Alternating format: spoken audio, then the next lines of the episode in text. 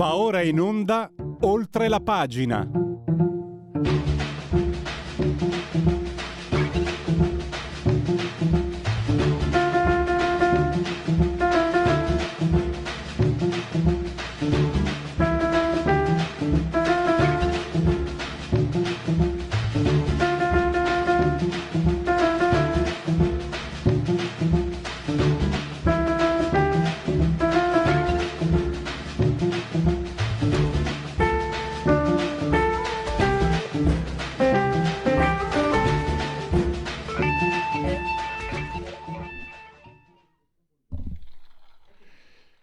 Applausi che sono passati eh, un po'... Ecco, facciamoli bene. Gli applausi per la sigla di Oltre la pagina di Radio Libertà. Dunque, eh, oggi parleremo di autonomia dopo le 11 col professor Bertolissi. Lui sostiene che eh, non è assolutamente necessaria la riforma semipresidenzialista o presidenzialista, non è necessario che vada eh, concorde, che vada eh, in modo conforme, eh, in simultanea, come amo dire io, con la riforma dell'autonomia. E ha una, dà una spiegazione inoppugnabile, ineccepibile. Dice il professor Bertolissi, signori, L'autonomia è già prevista nella Costituzione, articolo 116, riforma del titolo quinto. Il, il, presidenzialismo no. Quindi abbiamo già una roba pronta, facciamo quella e quell'altra vediamo. Comunque parliamo con lui. Poi andiamo a fare un... Eh, riscopriamo il fattore K, nel senso di Henry Kissinger, che recentemente consiglia il negozi- consigliare i negoziati fa parte di quello che è stato il suo percorso di grande diplomatico anche feroce come sanno in Cile per esempio. Lui comunque ha sempre spiegato eh, il negoziato serve affinché il nervosismo delle periferie non si ripercuota al centro e dice stiamo molto attenti eh, adesso nel caso Ucraina-Russia stiamo molto attenti e avvisa anche se nel 1914 avessero saputo i governanti dell'epoca come sarebbe stato l'Europa nel, 2000, nel 1918, non avrebbero mai iniziato la guerra e parla addirittura di un nuovo congresso di Vienna. Invece, eh, una volta di più, continuiamo, questo è un percorso eh, quasi scientifico che noi stiamo eh, naturalmente eh, camminando, stiamo, stiamo, facendo insieme ad esperti come il professore, come il dottor Giuseppe Liturri, e lo leggete sulla verità, anche oggi era sulla verità, eh, no ieri scusate, eh, mercati scettici verso Bruxelles, e un, un diciamo un motivo di più per dire no al MES, nonostante per esempio il terzo polo abbia tentato la spallata. Allora, intanto Giuseppe Liturri lo saluto e lo ringrazio, non lo faccio aspettare oltre. Benvenuto, dottor Liturri. Grazie Pellegrini, buongiorno a lei, buongiorno a tutti gli ascoltatori. Oh, non so se lei sia in collegamento via Skype o, o per telefono perché io non riesco a vedere... Mm Ecco, io purtroppo non, eh, non, ho l'immagine a disposizione. Comunque, eh, l'importante è, è, che ci, ci sentiamo. Eh, dottor Lituri, allora, eh, lei ha ha ha usato anche argomentazioni portate avanti da, da Giavazzi, Francesco Giavazzi, consigliere di eh, Mario Draghi, cioè un europeista, queste posizioni espresse sul eh, Corriere della Sera. Io poi aggiungo, e poi le do la parola, ehm, per riprendere quello dove lei smentisce appunto Maratin di Italia Viva che ha presentato un disegno di legge per la riforma, per, scusate, per eh, la sottoscrizione del MES, c'è anche lo ha fatto su Sole 24 Ore, poi anche qui ai nostri microfoni, un suo collega, il professor Minenna, che ha spiegato che il, l'ammontare complessivo del MES non, non basterebbe a coprire un quinto del debito di pubblico italiano. 437 miliardi il MES invece un quinto del debito pubblico è 500 e non mi ricordo 540 mi sembra un quinto perché con la Grecia fu, fatto, fu preso questo parametro un quinto del debito pubblico per aiutarlo poi per, per anche per strangolarla, ma quello è un altro paio di maniche. Quindi il MES già di per sé non ci salverebbe se ne avessimo bisogno, con le cifre. Eh, ma andiamo con ordine allora. Intanto Maratin non dovrebbe dire quello che dice, visto che comunque è un esponente politico, perché è smentito dai regolamenti quando lui dice che i bilanci dello Stato saranno controllati dalla Commissione nel caso intervenga il MES. Invece non è la prima volta che lei lo ricorda, dottor Liturri, me lo ricordo benissimo, me lo rammento benissimo questo, proprio nel regolamento del MES è previsto che controlli, controlli tutto lui, tutto, che ricordiamo il MES è esterno all'Unione Europea, tra l'altro. Infatti ha sede, mi sembra, in Lussemburgo. Io Prego. mi metto nei panni del um, cittadino che stamattina ha mille cose, mille problemi da risolvere e, e ascolta questo dibattito e si chiede ma, ma, davvero dobbiamo ancora parlare del MES? Perché ancora una volta va ripetuto, è uno strumento vecchio eh, adottato in tutta fretta per risolvere problemi di 12 anni fa ormai poi non l'ha più usato nessuno e hanno cercato di dargli una mano di vernice, di rinfrescarne il raggio d'azione, con esiti piuttosto modesti. È questo che ora il nostro Parlamento è chiamato a ratificare, una mano di vernice su una cosa vecchia che non serviva più a nulla. E il fatto che anche questa mano di vernice non serva a nulla, anzi, per certi aspetti aumenti le caratteristiche di pericolosità dello strumento, perché ricordiamolo, questo è uno strumento che corre in aiuto degli stati quando gli stati non sanno più dove prendere i soldi. E quindi è una situazione drammatica. Eh, allora, farlo nel modo in cui lo fa il MES è veramente una toppa peggiore del buco. È un temi che ripetiamo da tempo. Allora, c'è però la posizione, andiamo ad oggi, c'è la posizione del governo e c'è la posizione del Parlamento che ovviamente esprime una maggioranza eh, eh, che appunto ha generato questo governo. E, e, qui purtroppo siamo davanti a un nodo e l'iniziativa di Marattini del Terzo Polo è strumentalmente finalizzata a mettere a nudo questo nodo, e cioè tutti hanno ratificato, tutti gli altri stati dell'Eurozona hanno ratificato e noi non ancora. Allora che facciamo? Certo, ricordiamolo, il momento buono per opporsi a questa ratifica sarebbe stato il gennaio 2021, quando c'era il governo Conte 2, che irrespon- irresponsabilmente firmò, perché il governo è colui che per primo aderisce al trattato, poi c'è la ratifica da parte dei parlamenti nazionali. Allora dobbiamo tornare a quel gennaio 2021, quando Conte 2 e Gualtieri firmarono quel trattato, con ciò mandando un segnale di impegno politico all'Unione Europea, questo non lo dobbiamo dimenticare, il segnale è stato già dato. Certo, poi c'è la ratifica dei parlamenti, altrimenti cosa ci sarebbero a fare i parlamenti alla ratifica? E in questo momento la maggioranza è, diciamo, diciamo in, in ipotesi contraria a questa ratifica, perché Forza Italia probabilmente in buona parte è favorevole, ma Lega e Fratelli d'Italia hanno sempre sparato a palle incatenate contro lo strumento e la ratifica. E Marattin ha un po' giocato, diciamo, rimestato nel torbido, cercando di fare questo, di presentare in Parlamento questo disegno di legge di ratifica che a questo punto andrà nel normale calendario dei lavori parlamentari, per cui non accadrà nulla, eh, le cose si sbloccheranno quando, se e quando il governo deciderà di presentare un proprio disegno di legge per la ratifica e non sappiamo né se né quando accadrà.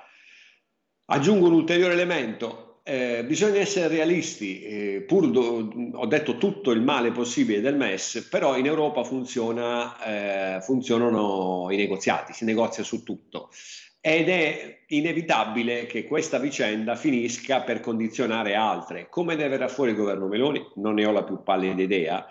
Io continuo a sostenere che eh, deve, deve tenere la barra ferma, e cioè non è la prima volta che uno strumento firmato dai governi non passa la ratifica perché nel frattempo è cambiato il mondo, questa è la mia tesi, cioè era già vecchio nel 21, diciamolo, ora è proprio una eh, chincaglieria da mettere in soffitta, per cui io spero che tenga questa posizione e convinca i partner che eh, se si vogliono salvare gli stati non si deve utilizzare il MES. Il MES è una profezia autoverante che mette solo in ginocchio gli stati, come è stato detto anche da Giavazzi. Ora, Marattini vuole un po' conquistare un po' di visibilità, l'ha fatto, ha avuto i suoi tre giorni di gloria, dopodiché sarà il governo a dettare le danze e per il momento tutto tace.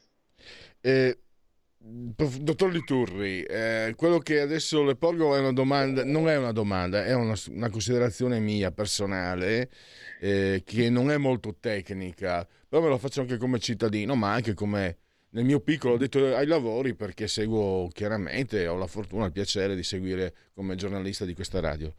Io vedo il Qatar Gate, vedo gli sceicchi pagare milioni, milioni, milioni, milioni per portare esponenti di sinistra, la CGL, Panzeri era della CGL, a dire che in Qatar è tutto meraviglioso dopo che sono morti 6.700 lavoratori in pochi anni è stato pagato. Allora, quando io vedo, sto alzando la voce, non so perché mi, son, mi sono fatto prendere, però la sento sta cosa.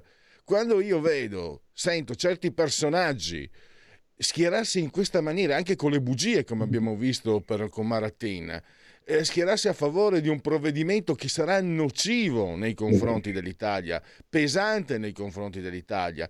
E quando per anni ho visto schierarsi in nome di chissà quale umanitarismo, schierarsi a favore dell'ONG, quando in realtà le ONG portano degli schiavi e non sono bene né per gli immigrati che hanno bisogno e tantomeno per la struttura italiana. Quando vedo queste cose, dottor Lituri, lo dico in confidenza, siamo siamo, siamo, solo io e lei e il nostro meraviglioso regista tecnico, dottor Federico Borsari, in cabina di regia. E io qualche sospetto ce l'ho. Io qualche sospettino ce l'ho. Puzza di bruciato, come direbbe Tex Wheeler. Io sento puzza di bruciato. Non è possibile che si schierino persone, personaggi pubblici, si schierino in un modo. Un conto, un conto magari Romano Prodi che aveva le sue convinzioni, eccetera, eccetera. Ma quando vedo queste figure, magari anche di mezza, diciamo, non di primissimo piano, e però pompare, pompare, pompare, pompare No, io non, non, le chiedo una risposta, esprimevo solo una, un, dei dubbi miei perché non solo lei, vede, dottor Lituri, lei, eh, lei mm. è critico fin dall'inizio nei confronti del MES, ma poi lei mi porta il parere di, di Giavazzi, io sento il parere di Minenna, sto parlando di due esponenti, Giavazzi in primis, molto filo europei. E quando queste persone che sono professionisti seri espongono le, le considerazioni che mm, poi noi possiamo leggere, mi domando, ma cosa c'è sotto? Perché ci sono questi personaggi che vogliono a tutti i costi infilarci nella, nelle fauci del leone? Io mm, rispondo, eh, dire, faccio seguire al suo commento un altro commento, ecco, che non è, non è, nemmeno una risposta, così come la sua non era una domanda. Eh, consideriamo tutti quanti che l'idea che una maggiore disciplina per il nostro paese debba arrivare da decisioni prese fuori dal nostro paese, il cosiddetto vincolo esterno, è un'idea che è ben radicata in numerose fasce del nostro paese, soprattutto fasce della classe dirigente. Dobbiamo essere realisti da questo punto di vista. E la posizione di favore verso il MES è um, coerente con questo radicamento, con questa idea, perché il MES introdurrebbe un ulteriore vincolo esterno, una ulteriore disciplina, la disciplina quella più grave, quella imposta dal creditore. Chi è più severo del creditore? Nessuno. Qui io la mh, leggo uh, sotto il profilo ideologico, ma probabilmente anche una lettura con un profilo un po' più, più basso, eh, diciamo più prosaico, andrebbe bene. Però ecco, io aggiungo questa contraddizione a quella che ha fatto lei. C'è un fatto ideologico e si ritiene che questo paese vada messo sotto tutela. Come facciamo a farlo andare sotto tutela? Inserendolo in gabbie come quella del MES, ma diciamolo, come quella del PNRR, diciamolo, perché il PNRR è solo un MES più leggero, non ha 8.000 condizioni come usa fare il, eh, il MES, ne ha 500, ma eh, cambia la scala, ma il metodo è sempre quello. E purtroppo in questo paese c'è chi ritiene che siamo degli indisciplinati, facciamo solo spesa pubblica, eh, facciamo solo sprechi, poi magari leggiamo proprio eh, l'altro giorno, ho letto che negli Stati Uniti, voi immaginate, ecco questo è un contributo quasi originale che vi porto, immaginate che negli Stati Uniti hanno fatto una verifica sugli aiuti erogati per il Covid alle imprese e alle famiglie. C'è una percentuale di truffe impressionante, quasi il 10% dei fondi sono stati rubati al governo producendo documenti falsi, organizzando truffe.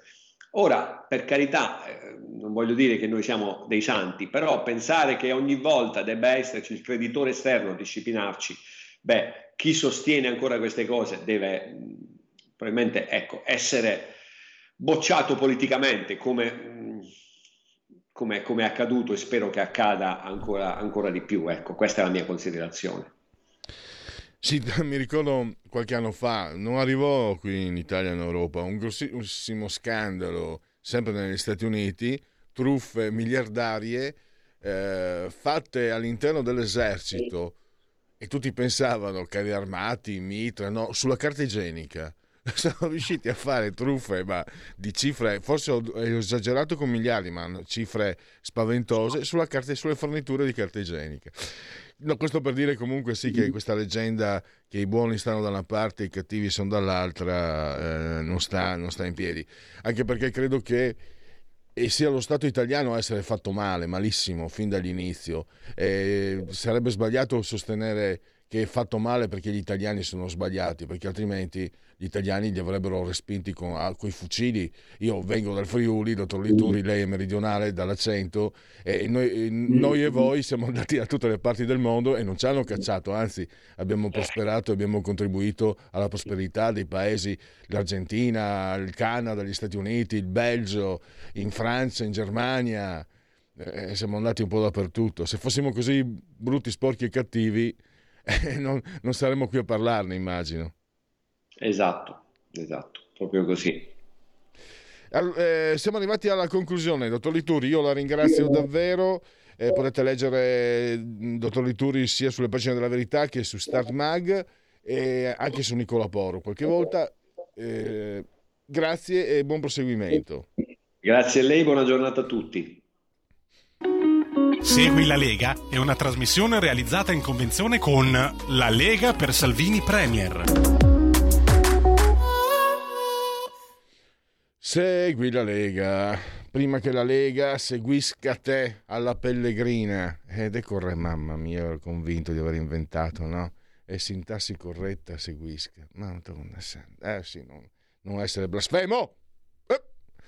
Segui la Lega prima che la Lega seguisca te alla Pellegrina o segui a te alla Marciana. Sono sul sito legaonline.it, scritto legaonline.it, tante cose si possono fare, iscriversi è molto facile, si versano 10 euro, lo si può fare anche tramite PayPal, PayPal, PayPal senza nemmeno vi sia la necessità che siate iscritti a PayPal, PayPal, PayPal. Poi il codice fiscale gli altri dati richiesti, quindi vi verrà indirizzata la magione per via postale, sperando non sia posta italiana di mezzo, fate tutti i gesti apotropaici che eh, siete in grado di immaginare, non solo il Signore come faccia, l'ho inventato, vi toccate ferro, e appunto la tessera eh, Lega Salvini Premier. Poi il momento di autodeterminazione civica, il 2 per 1000, scrivi D43 nella tua dichiarazione dei redditi, D di Domodossola, 4 il voto in matematica, 3 il numero perfetto, D43 e guardiamo, abbiamo e questo 030, no? lunedì 30 gennaio 030. Eh, Federico, non so se sia stasera o sia stato ieri sera, Silvia Sardone, l'europarlamentare zona bianca Ret 4. E, e poi eh, invece domani di sicuro ora Antelucana, ora Presta, ora del cuore della notte alle 10.30 il parlamentare Edoardo Ziello a Start Sky TG24 e per Segui la Lega Sassuffi e Time Out. Segui la Lega è una trasmissione realizzata in convenzione con La Lega per Salvini Premier.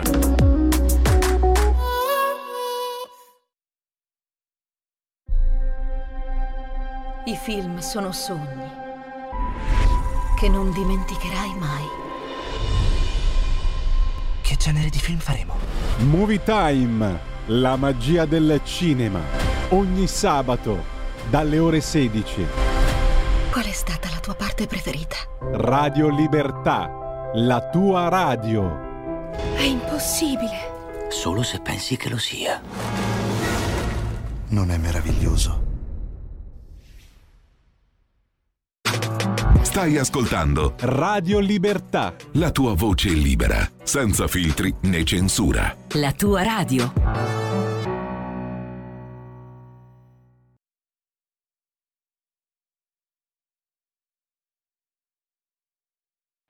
Da oggi finisce il periodo di trasmissioni sperimentali a colori e inizia quello delle trasmissioni regolari, come deciso dal Ministero delle Poste e Telecomunicazioni. Cambia il giorno, cambia l'orario per la nostra Gabriella Monti con Mi ritorni in mente ogni mercoledì dalle ore 15 solo su Radio Libertà. Bacini, bacetti, baciotti. Buonasera signorina, kiss me goodnight.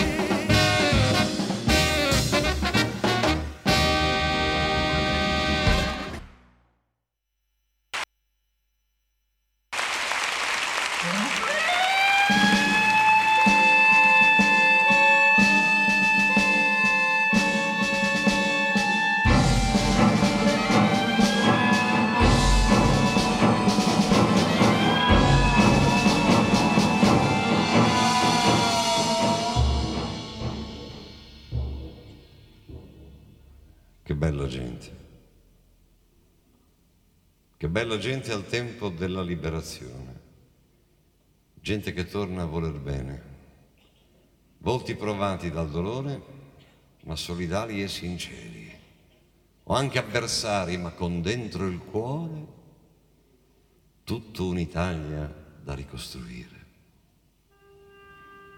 Che bella gente con l'entusiasmo di chi rinasce che insieme cresce con le miserie e le canzonette, con i nonni ladri di biciclette, il pensionato e il mendicante. Che bella gente. Che bella gente che ha immortalato gli anni 60, gente che ride, balla e canta, le notti allegre a luna piena e il frigorifero in cucina. E quel sorriso incerto e un po' paterno del leggendario Mike Buongiorno. Che bella gente con le ragazze piene di ardore, con certe cosce un sederino che fa impazzire, che dopo tutto del mendicante non te ne importa quasi niente.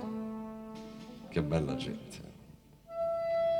Che bella gente che ha rinnovato tutto il costume con una gran rivoluzione capelli lunghi del maschietto, dal proletario al baronetto, e poi esplode la minigonna che è anche l'inizio della nuova donna. Che bella gente col proprio ego sempre più vivo, dal nuovo divo al milionario al grande artista, che vanno tutti da un analista, più interessato che interessante. Che bella gente. Che bella gente che ha inaugurato gli anni 70 con una sfida non violenta, fatta di fiori nei cannoni e di buonissime intenzioni.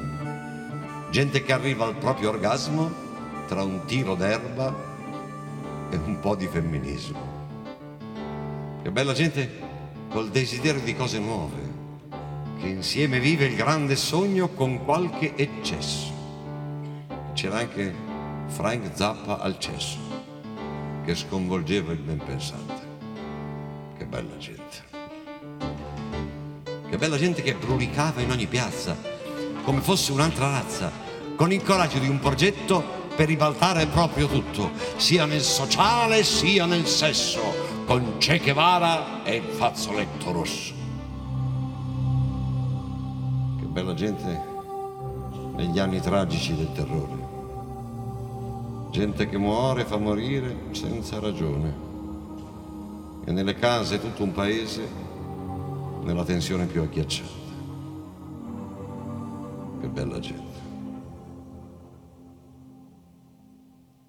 Che bella gente che pascolava negli anni Ottanta, senza lasciare mai un'impronta, con l'ottimismo dell'italiano che ci ha portato così lontano. Un paradiso dove quasi tutti avevano gli occhi dei ricchi. Che bella gente che scopre l'arte del rubacchiare, col disinvolto trionfare di qualche genio, che al suo confronto il grande Arsenio è diventato un dilettante. Che bella gente. Che bella gente quella di ora, con i suoi modelli, i gran tatuaggi, i vari anelli, un po' bruttiti fuori e dentro, con la pretesa d'essere contro.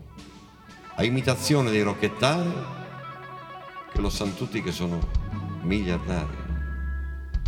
Che bella gente che ogni giorno ho di fronte, con quell'aspetto quasi innocuo, indifferente, con dei problemi così meschini che ti potrebbero fregare o per invidia o per vanità o per poche lire. Che bella gente che ogni sera c'è di fronte, ipnotizzato da uno schermo fluorescente, con dei giochini tra i più cretini e il conduttore così allegro e commosso che più è imbecille, più è schifoso, più ha successo che bella gente che io incontro raramente a una mostra, in un teatro, a un ristorante. Sono capaci di cose atroci, sono così bravi a non scoprirsi, a lasciar tracce, ma è tutto scritto nei loro gesti, nelle loro facce. Che bella gente sono costretto ad ascoltare, voglio dire, gli intoccabili maestri del potere che mi raccontano con orgoglio che grazie a loro l'Italia va sempre meglio. Lasciamo, lasciamo Giorgio Gaber che eh, vi porto direttamente dalla mia libreria discografica e che ho, come ogni settimana eh, chi, apre, apre come proposta musicale questa trasmissione. Andiamo a parlare di un tema che ci vede estremamente sensibili e andiamo a farlo con, veramente con un esperto, eh, professore di diritto costituzionale, e lui fa parte anche del uh, comitato per uh, l'autonomia del Veneto eh, da anni, da anni eh, lavora anche in questo senso. Sto parlando del professor Giuseppe Liturri, che saluto e ringrazio naturalmente eh, per essere qui. Eh, scusate, Mario Bertolissi, scusate, scusate, il professor Mario Bertolissi eh, che eh, abbiamo qui al telefono, abbiamo al telefono. Benvenuto professore, mi scusi, mi perdoni per lo sbaglio di non persona. C'è problema. Grazie dell'invito. Poi ho ascoltato Giorgio Gaber con infinito piacere. Ah, benissimo. Professore, eh, partiamo da una sua considerazione che mi ha, eh, mi, mi ha colpito perché prima di tutto poi si va sulla logica. Io, per quello che ne capisco, il diritto va sulla logica. Lei dice, per favore, non parliamo insieme di presidenzialismo e autonomia, sono due cose separate. L'autonomia c'è già nella Costituzione, il presidenzialismo no.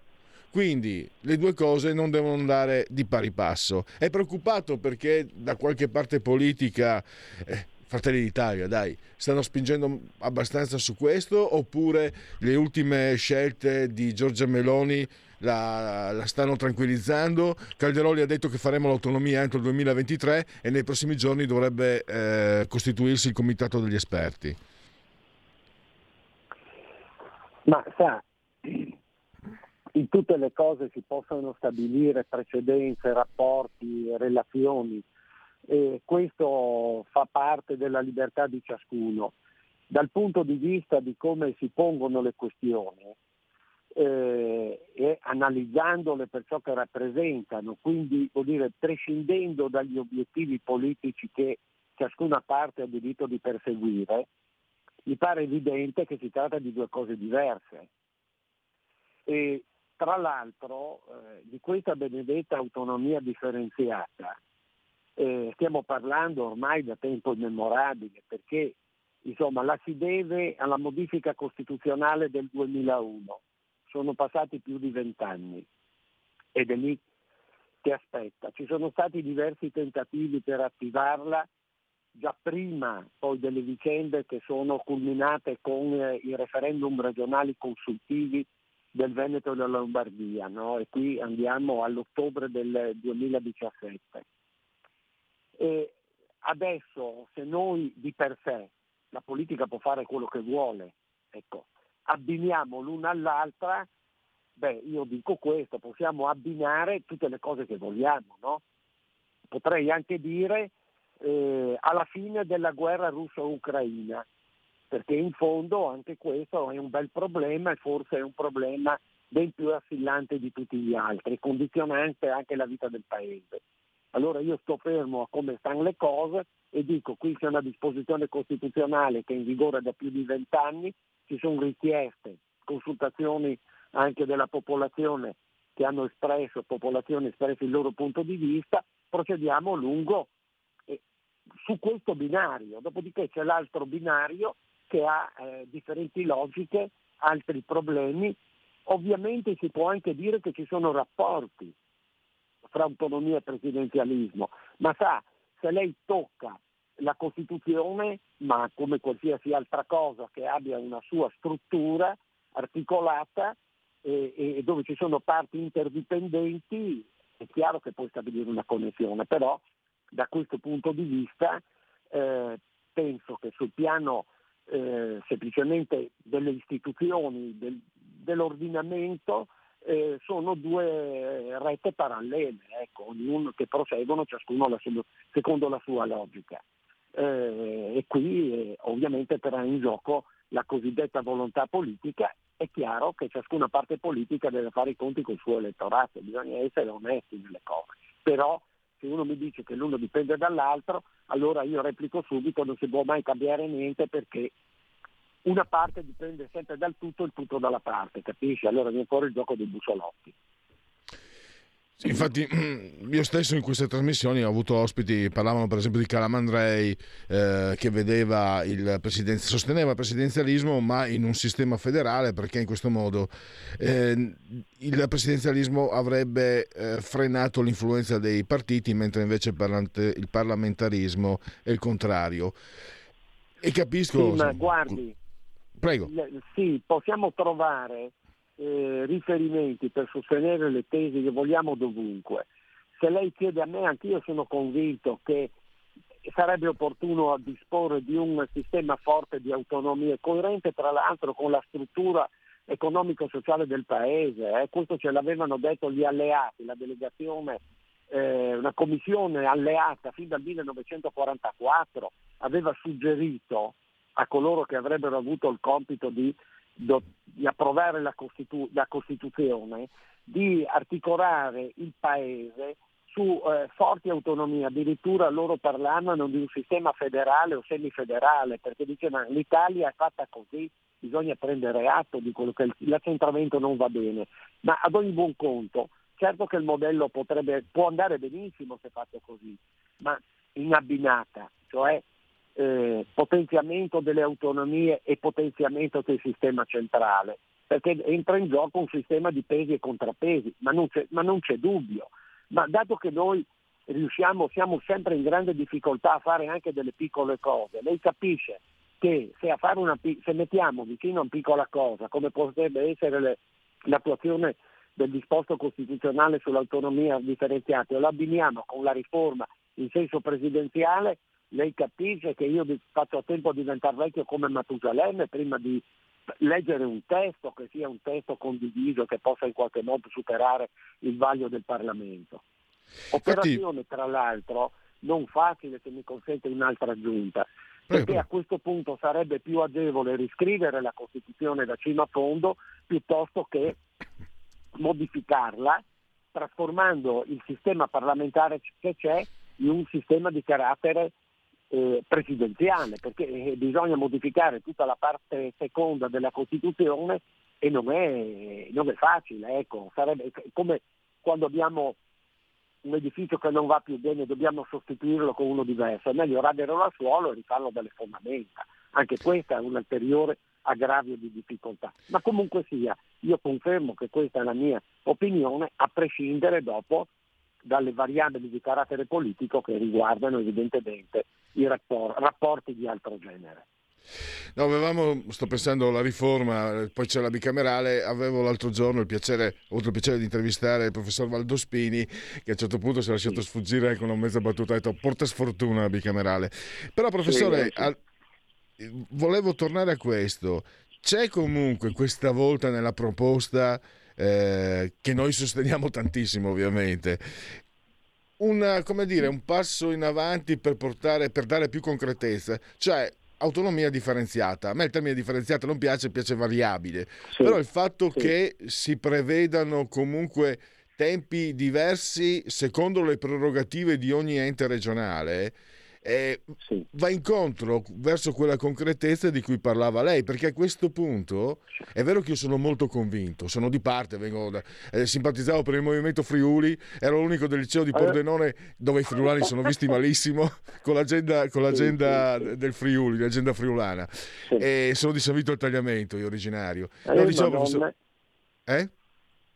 Sì, sì, ma eh, eh, ho abitato persino, per, per, per poco, ma anche lì.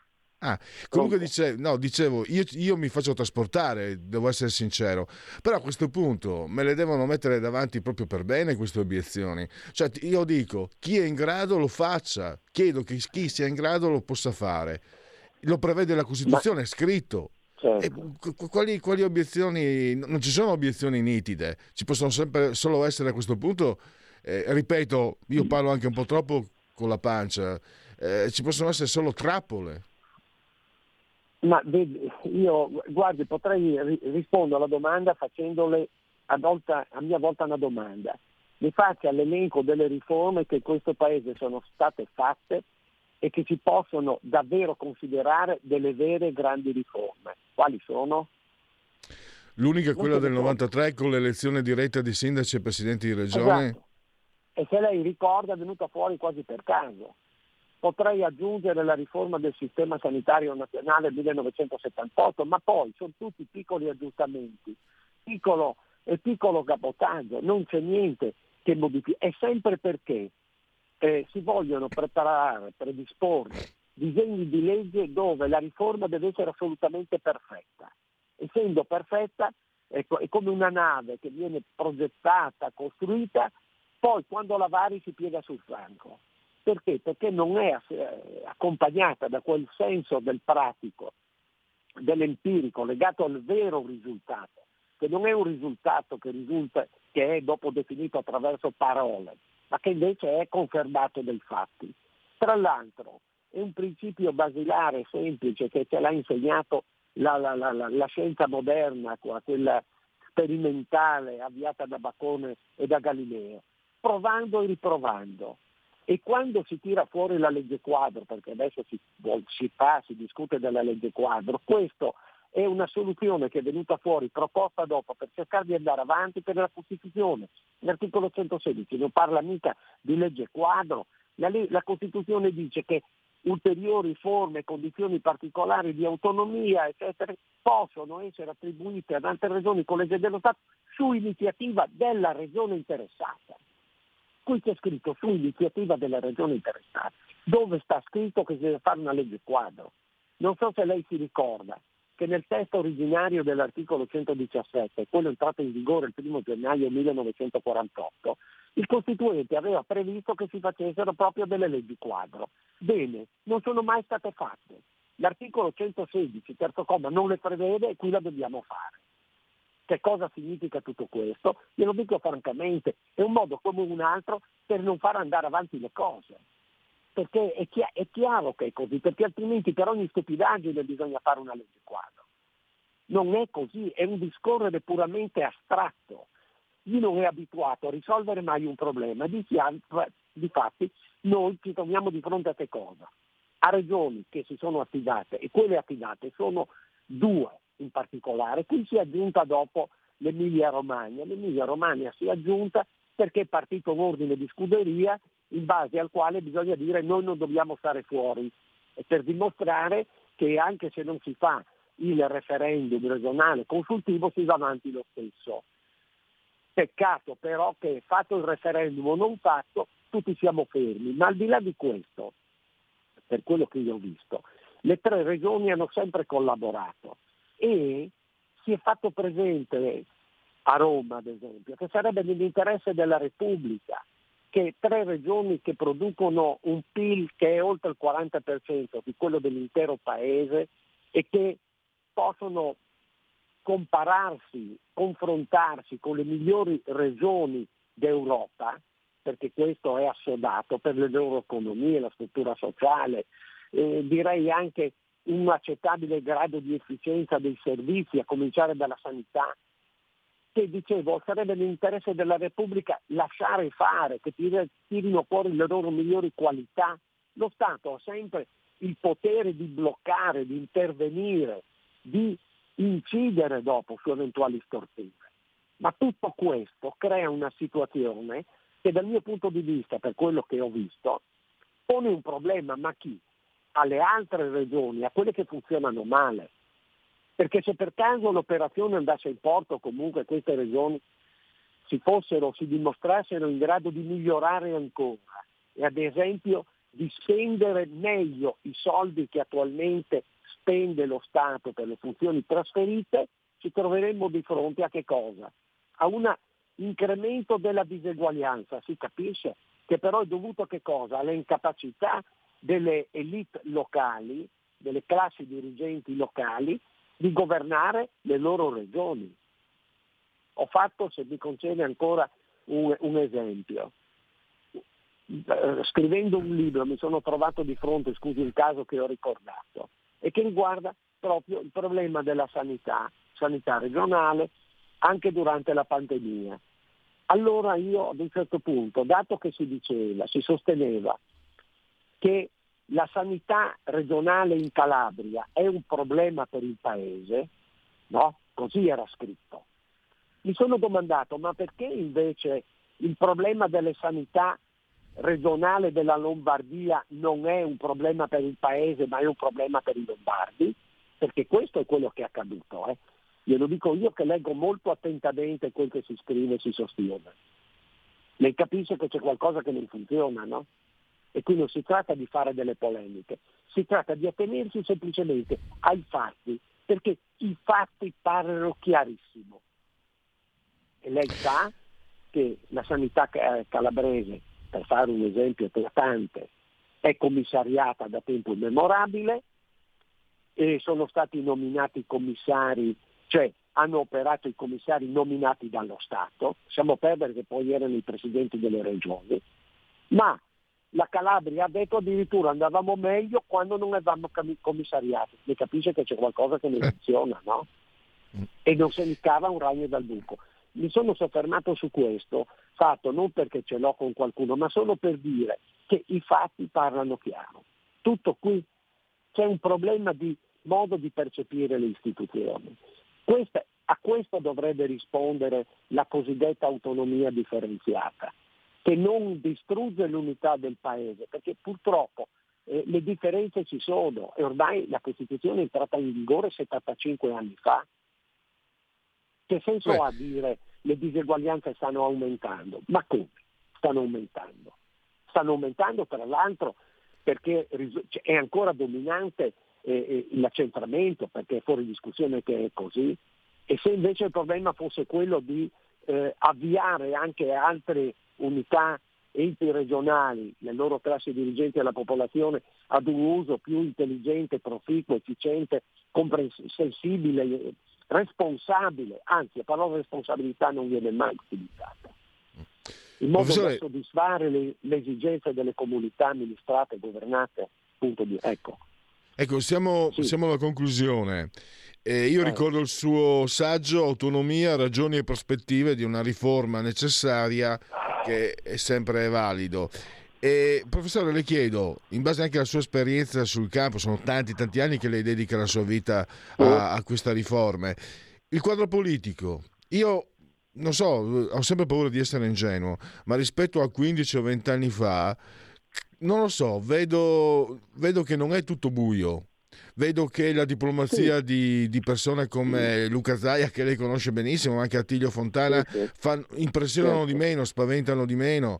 Eh, vedo che qualcuno magari prova a, non scappano, non fanno subito la guerra preventiva. Le, le, dico, sono io che sono ottimista o semplicemente stanno giocando come il gatto col topo come hanno sempre fatto? No, dunque, eh, no, no, io le, le, dico anche così, che eh, sa che certe volte la soluzione viene nei momenti più impensati e quando tutto sommato ti trovi di fronte a una situazione appunto che sulla carta parrebbe esserti contraria. Cosa voglio dire per parlare così con grande schiettezza? Ne ha fatto un cenno pure lei. Le tradizioni eh, della, eh, del partito de, dell'attuale Presidente del Consiglio sono state sempre nitidamente, nitidamente favorevoli a un sistema incentrato sulla prevalenza dello Stato, cioè il modello è l'accentramento. Lo hanno sempre detto con la più grande eh, coerenza.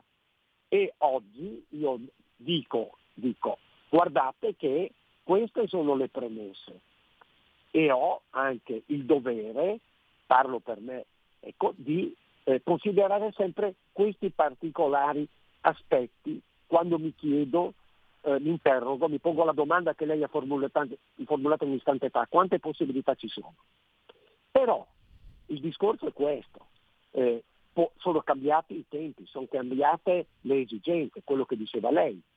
Può essere che ci si convinca che eh, davvero eh, questa riforma potrebbe invece concorrere al, eh, a rendere più saldo il sistema paese, perché si rivedrebbero tra l'uni sistemi portanti e può essere anche che l'attuale Presidente del Consiglio e la sua formazione politica consenta quello che fino adesso non è avvenuto.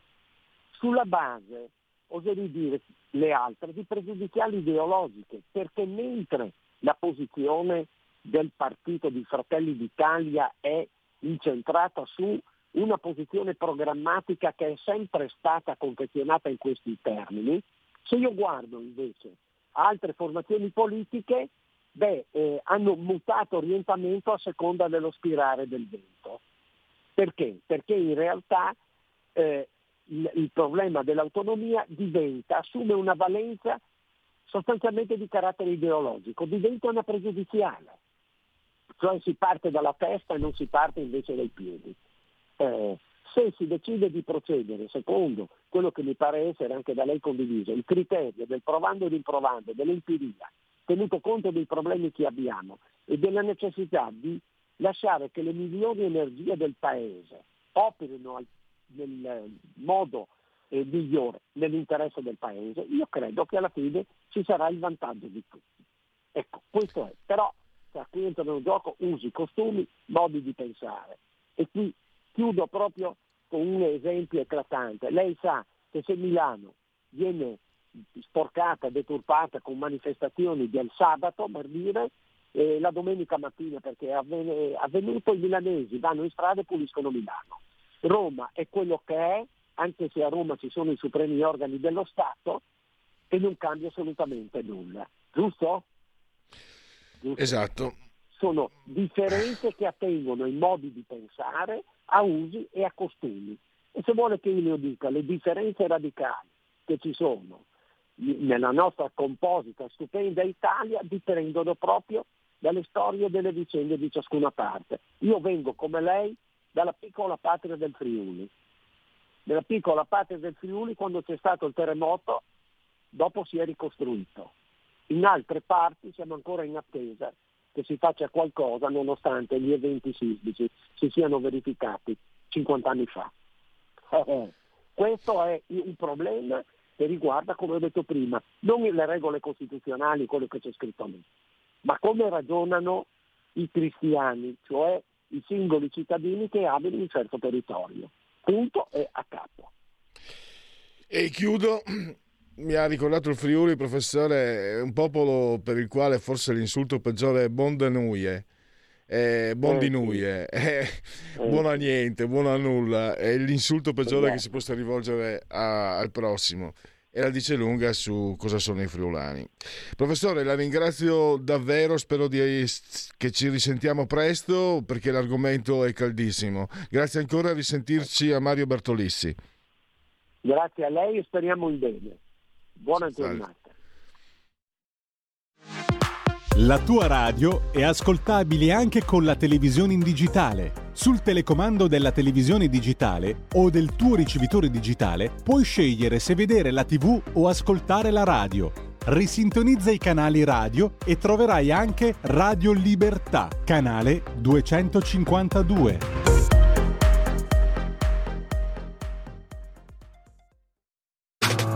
Stai ascoltando Radio Libertà. la tua voce libera, senza filtri né censura. La tua radio.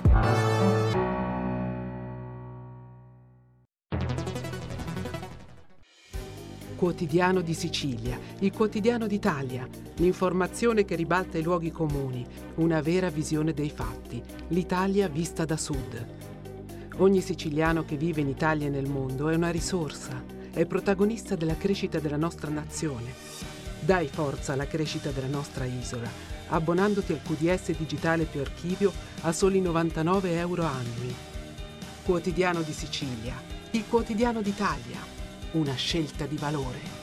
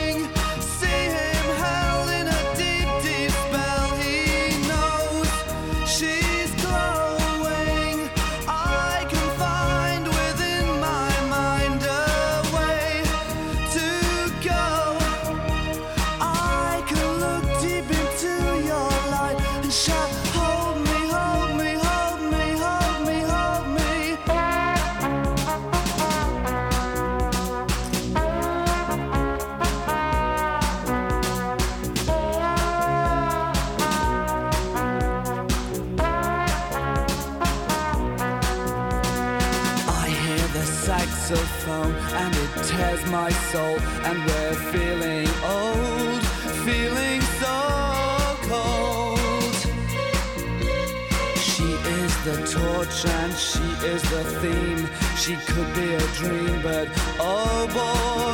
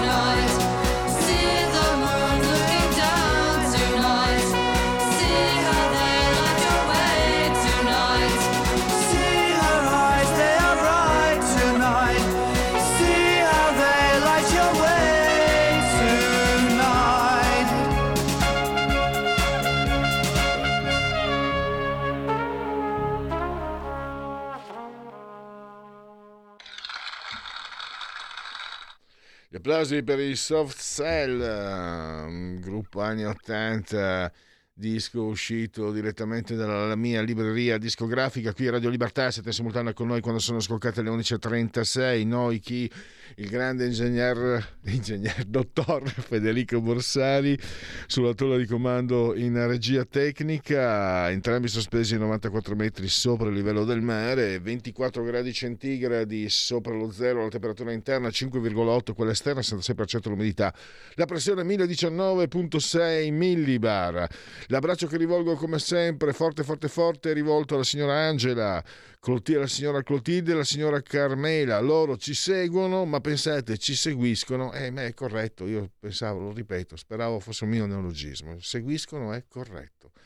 Dal canale 252 del, della televisione, perché Radio Libertà è diventata una radiovisione. Chi si abbona a Radio Libertà campa oltre cent'anni. Meditate, gente, meditate. Potete continuare a farvi cullare comunque dal sito digitale della Radio DAB, a seguirci ovunque voi siate grazie alle applicazioni dedicate a iOS Android con smartphone, iPhone, tablet, mini tablet, iPad, mini iPad. Alexa, accendi Radio Libertà. Passaparola, ve ne saremo riconoscenti. Poi Radio Libertà è anche sul Twitch, social di ultima generazione, su YouTube. C'è la pagina Facebook e l'ottimo abbondante sito radiolibertà.net. E c'è il nostro ultimo ospite della trasmissione odierna. Andrea Muratore, analista di geopolitica, potete leggerlo su Inside Over, trueilgiornale.it. Lo saluto e gli do il benvenuto prima di tutto e lo ringrazio per aver accettato come sempre il nostro invito. Benvenuto Andrea. Ciao Pierluigi, eccoci.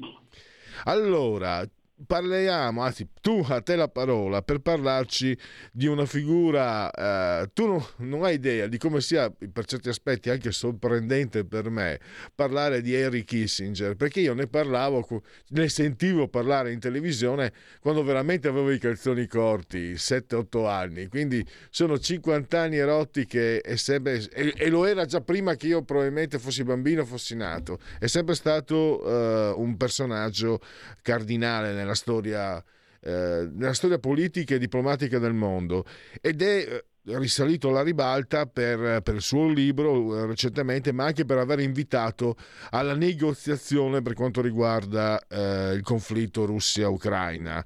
E tu nel tuo articolo spieghi anche molto bene perché eh, non è un pacifista, non è un pacifista Kissinger, lo sanno bene in Cile. Quindi se parla di negoziati è perché ne ha vista abbastanza, ne sa abbastanza per capire che quella è la strada eh, più sicura. Addirittura eh, evoca un nuovo congresso di Vienna. Ecco, io chiudo questa presentazione, ti do la parola allora per, per Henry Kissinger nel 2023. Grazie per Luigi, grazie anche per darmi l'opportunità di parlare di questo personaggio che non dimentichiamolo, a novembre compirà 100, 100 anni, eppure è ancora qui a parlare, a far parlare di sé ed è, diciamo, l'ultimo diplomatico di un impero, possiamo definirlo così. Kissinger è stato, diciamo, per gli Stati Uniti quello che Metternich è stato per l'Austria ovvero il grande diplomatico, consigliere per la sicurezza nazionale prima, segretario di Stato poi, che ha provato a mettere un sistema, in un sistema la, l'idea di potenza degli Stati Uniti. Ovvero, Kissinger è stato sicuramente sempre stato un uomo spregiudicato, è stato l'uomo che nel 72 stringeva la mano a un regime comunista, diciamo, molto brutale, quello di Mao in Cina, e l'anno dopo avvallava da segretario di Stato eh, l'eliminazione di un regime socialista molto più blando, molto però eh, ostile agli Stati Uniti come quello di Allende. È stato l'uomo che ha favorito i bombardamenti in Vietnam, ma poi ha favorito la ritirata onorevole degli Stati Uniti.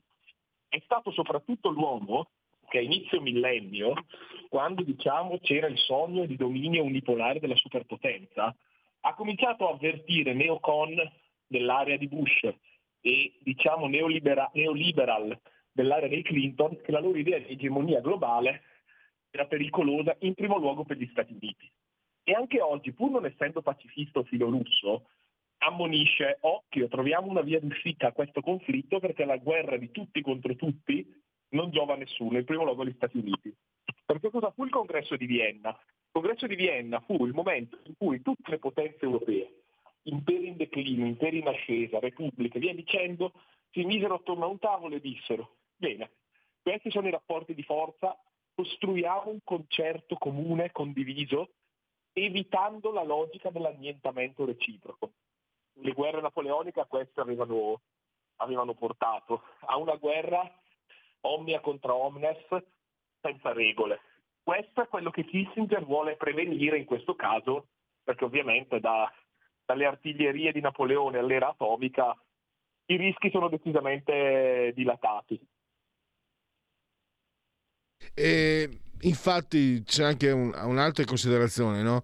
eh, se i governanti europei nel 2014 avessero visto come, sarebbe con, finita l'Europa nel 2018, non sarebbero entrati, diciamo, con una certa leggerezza nel, nel primo conflitto mondiale. Siamo, secondo te, eh, Andrea, tu che, che, ti occupi, segui molto da vicino anche eh, queste, questi argomenti, eh, non vorrei mm, diciamo fare la figura del, dell'allarmista però mm, anche perché poi con il flusso di mediatico di informazioni che abbiamo in questi anni adesso non parla più nessuno del conflitto in Ucraina è diventato qualcosa di secondo piano. Non è che magari che sia dietro l'angolo il rischio di qualche distrazione, di qualche incomprensione sottovalutata, eh, il rischio proprio quello che insomma se Kissinger dice negoziate, negoziate, negoziate, eh, sono propenso ad ascoltare, io sono propenso ad ascoltarlo. Sì, diciamo che Kissinger è un uomo con una bella barba sullo stomaco, alto che pelo, e quindi quando parla lui è un po' come il discorso del re, no? Eh, il re ammette di essere nudo è, è problematico come tema. Diciamo sì, eh, Kissinger ovviamente ha l'idea dell'uomo che ragiona eh, da guerra fredda, da figura della guerra fredda che quindi ha molto chiare due cose. Uno, ovviamente, la scelta di campo.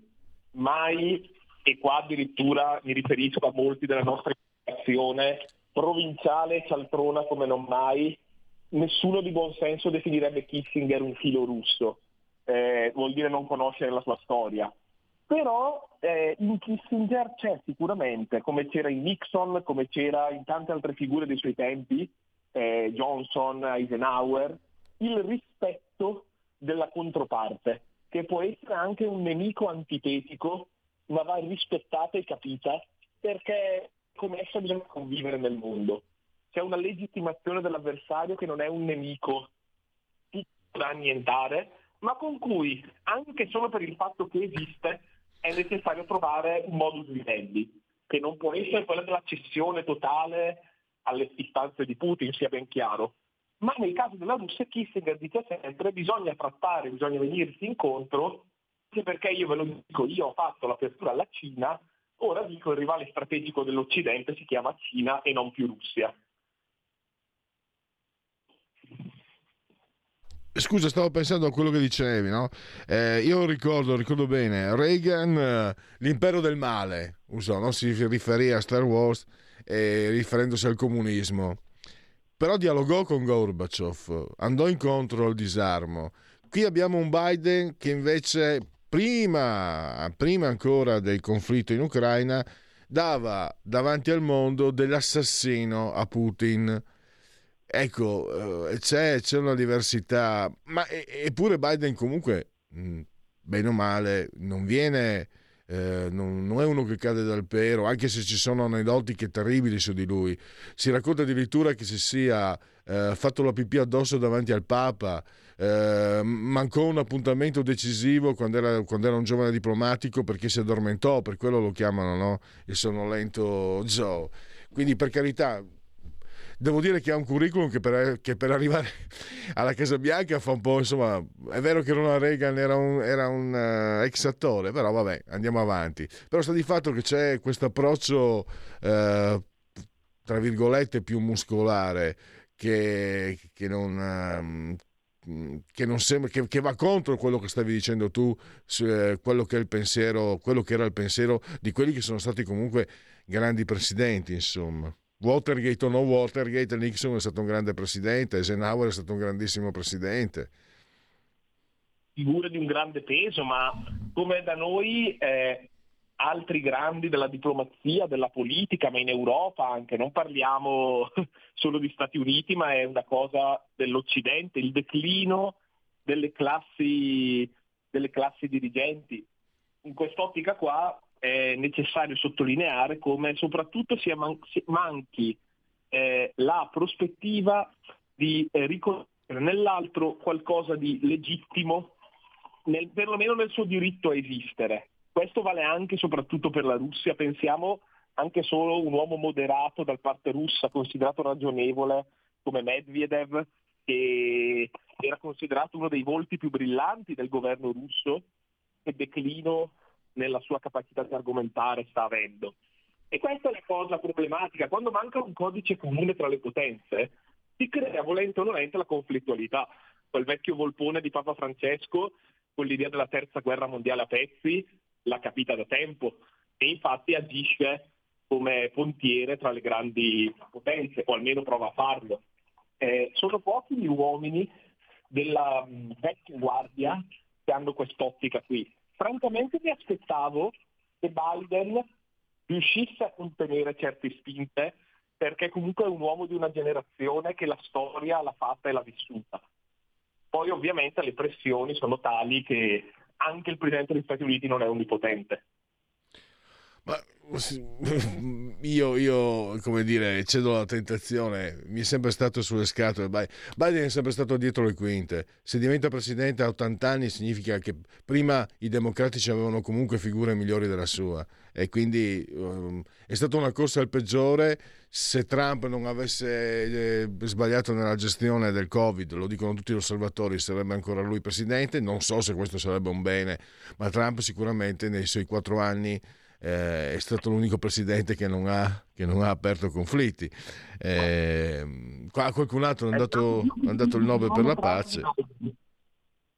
Prego. È stato più kissingeriano Trump di Biden, scusa se ti ho interrotto, molto più kissingeriano. Probabilmente eh. senza aver mai letto una riga di quello che Kissinger ha scritto. Eh. Ecco, questo, questa osservazione, ripeto, io eh, antipatizzo fortemente Biden, non amo Trump, eh, non è che non faccio il tifo, dico ogni, come ogni essere umano ho delle simpatie e delle antipatie, trovo che Biden comunque anche, eh, per esempio mi risulta che in, in, chiave di politica economica interna Biden stia facendo bene, quindi da quel esatto, punto di vista. Esatto. Ma, ma noi stiamo parlando di politica estera e onestamente uno che dice pubblicamente Putin è un assassino, cioè se dopo Putin sgancia la bomba atomica, io, io un patafon, come si dice dalle mie parti, alla, a Biden glielo do. E stai, stai, zitto, cretino, sei presidente degli Stati Uniti, come fai, come fai a, a esporti? Cioè, tra l'altro stavo pensando, no? Eh, sai che noi qui siamo leghisti, eh, ahimè. Eh, se l'avesse detto un... Ecco, se Trump avesse dato dell'assassino a Xi, metti, no? Probabilmente sare... avremmo visto popolo, i popoli, i green popoli in piazza. Sì, sì, sì, sì, ma, ma questo è vero, ma del resto nella logica negoziale, quasi antipolitica di Trump, l'idea di definire assassino la controparte era molto rara. Infatti mi stupì molto quando lui usò delle parole di fuoco contro Assad e via dicendo. Parliamo anche esatto di politica estera. Io mai stato sostenitore di Trump, credo i miei testi parlino per me, ma è, è storia, è oggettivo dire che da, da, Bush padre a oggi Trump è l'unica presidenza in cui gli Stati Uniti non hanno fatto guerre maggiori. Hanno fatto e avuto altri problemi, ma non sono stati coinvolti né direttamente né indirettamente, mettendo l'Afghanistan anni 80 direi anche Reagan, da Reagan in avanti l'America non, ha, non aveva mai iniziato, eh, non aveva mai passato una presidenza senza iniziare una guerra maggiore. Con Trump possiamo dirlo, questo è successo, con Biden, vista la guerra per procura alla Russia, no, questo non è un giudizio di valore, però diciamo ecco, dei, dei presidenti, eh, forse quello che ha capito meglio Kissinger, di quelli da Clinton in avanti, è stato lo stesso Trump e lo uso come provocazione da non trampiano. Esatto. Andrea, siamo arrivati al termine. Io ti saluto, ringrazio Andrea Muratore e a risentirci a presto. Un abbraccio e a presto, come sempre, grazie. Ciao. Adesso uh,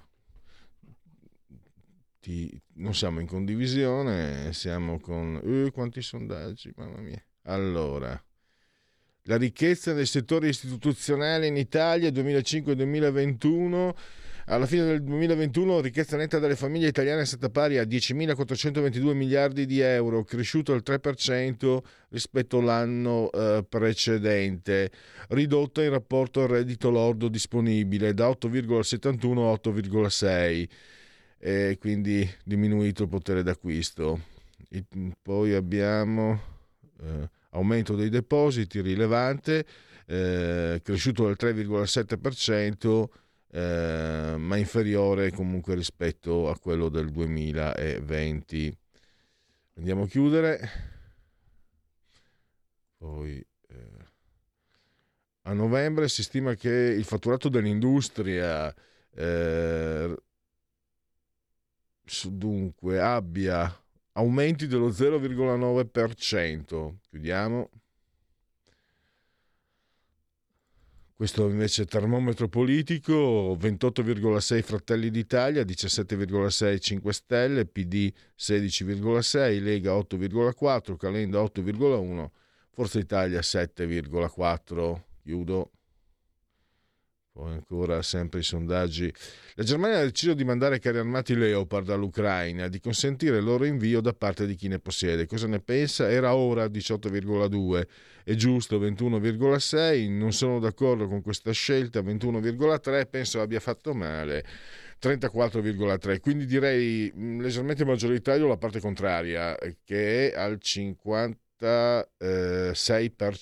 il 56% contro 39,40, quindi una differenza anche sens- più che sensibile, eh, contrari all'invio di armi all'Ucraina. Chiudiamo. Poi questo invece... Eh, il ministro vorrebbe estendere il divieto eh, di fumo a più luoghi all'aperto e estenderlo alle sigarette elettroniche. È d'accordo? Sì, 31,2 dovremmo proprio eliminare tutto il fumo. Sì, ma dovrebbe valere solo per aree affollate con intensa circolazione 24,4 no, i limiti sono sufficienti 36,5, no, sarebbe un'esagerazione. Quindi abbiamo 42-43% è contro la scelta del ministro, mentre il 20, 55,6% è, è favorevole con qualche distinguo. Non ho capito la guerra alle, alle, alle svapo, questo sinceramente. Eh, vabbè o meglio, penso di averla capita. le intercettazioni e le leggi che le regolano sono al centro del dibattito politico. Allora, indispensabili e necessarie eh, 51,4%. Il 43,9% è favorevole del, alle intercettazioni, ma devono cambiare le leggi. Dovrebbe essere sempre severamente punita la loro pubblicazione sui media dovrebbero essere vietate salvo per indagini di mafia e terrorismo, la loro pubblicazione è 12,6.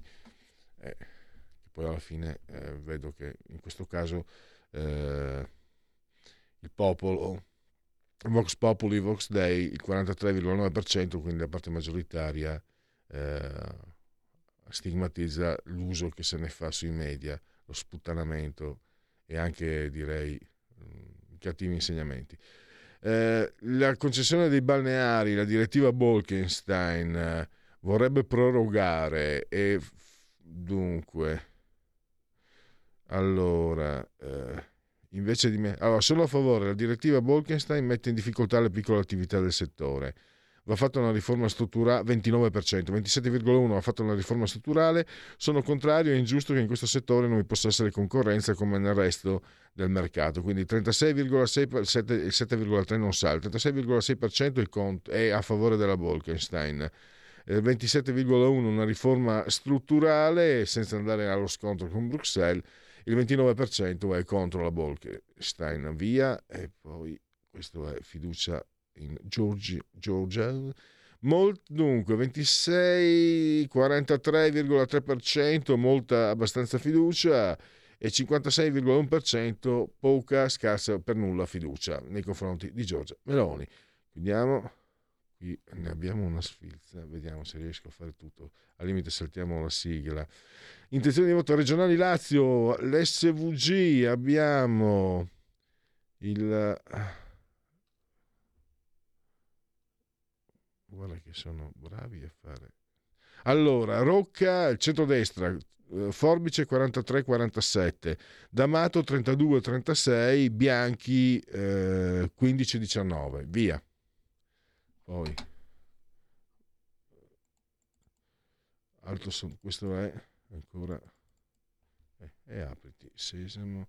Sempre SVG, questo qua della Lombardia, Fontana, Fontana, e 85, cala Trinchetto magari. Allora, Fontana 46-50, 32-36 Maiorino, Moratti 14-18. Chiudo. Quanti ne ho? Quanti ne ho? Se non si apre poi... Allora, no. Scusa, eh, non mettere in condivisione ho qualche problema. Allora, niente. Eh, ecco qua forse. Eh, questo è un quorum, eh, sondaggio quorum eh, commissionato da, da Sky. Eh, vediamo un po'. Abbiamo Lazio, centrodestra, Rocca 40,8, 32,4 centrosinistra, Bianchi 20,8. Via. E poi eh, abbiamo, va bene, non si apre, eh, quindi chiudo, faccio i genetriaci unplugged. 30 di gennaio, commemorazioni genetriaci e ricorrenze. Del decimo primo o undecimo giorno di piovoso, mese del calendario repubblicano, per tutti è un lunedì, lunis 30 di gennaio, anno domini 2023 o 2023 che dir si voglia, nel 1649, 30 gennaio, venne decapitato Re Carlo d'Inghilterra, Re Carlo I. Nel 1595, prima rappresentazione di Romeo e Giulietta. Eh, abbiamo detto prima, si parlava con Andrea Muratore, Roosevelt, lui faceva, preferiva che si nominasse Roosevelt all'olandese, perché lui di origine olandese. Credo fosse l'unico caso di chi sia stato per tre volte presidente degli Stati Uniti. In politica nulla accade a caso, se arrivi alla fine della corda fai un nodo e non mollare.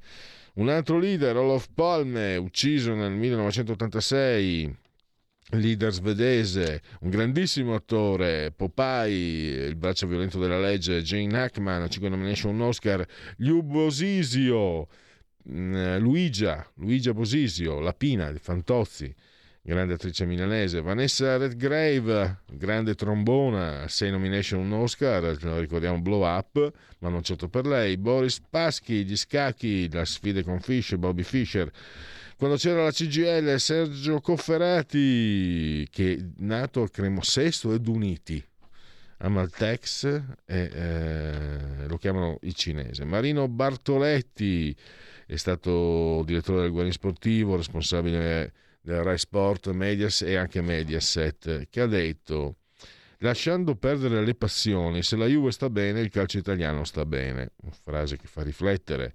Antonio Caprarica, il Salentino Caprarica, no Vax, no Putin, mamma mia, è di una violenza incredibile. E pensare che parlava sempre dei casi della regina. Susanna Messaggio, di origine sarda, essere mamma è una gran fatica, ma anche un gran dono tre, tre mariti, credo tre figli diversi. Hai, hai capito? poi un ex politico della Lega Danilo Narduzzi, poi un grande attore, quattro nomination, un Oscar, Christian Bale e infine un'attrice meravigliosa, io l'ho vista in The Feather, Feather, Feather, insomma, quello dove con Anthony Hopkins ha vinto l'Oscar, lei ha avuto una nomination, Olivia Colman, grandissima attrice. Mi chiudo, mi, mi taccio, eh, Ringrazio Federico, dottor Borsari, saldamente sul di comando in regia tecnica e ringrazio tutti voi naturalmente per aver scelto Radio Libertà. Buon proseguimento.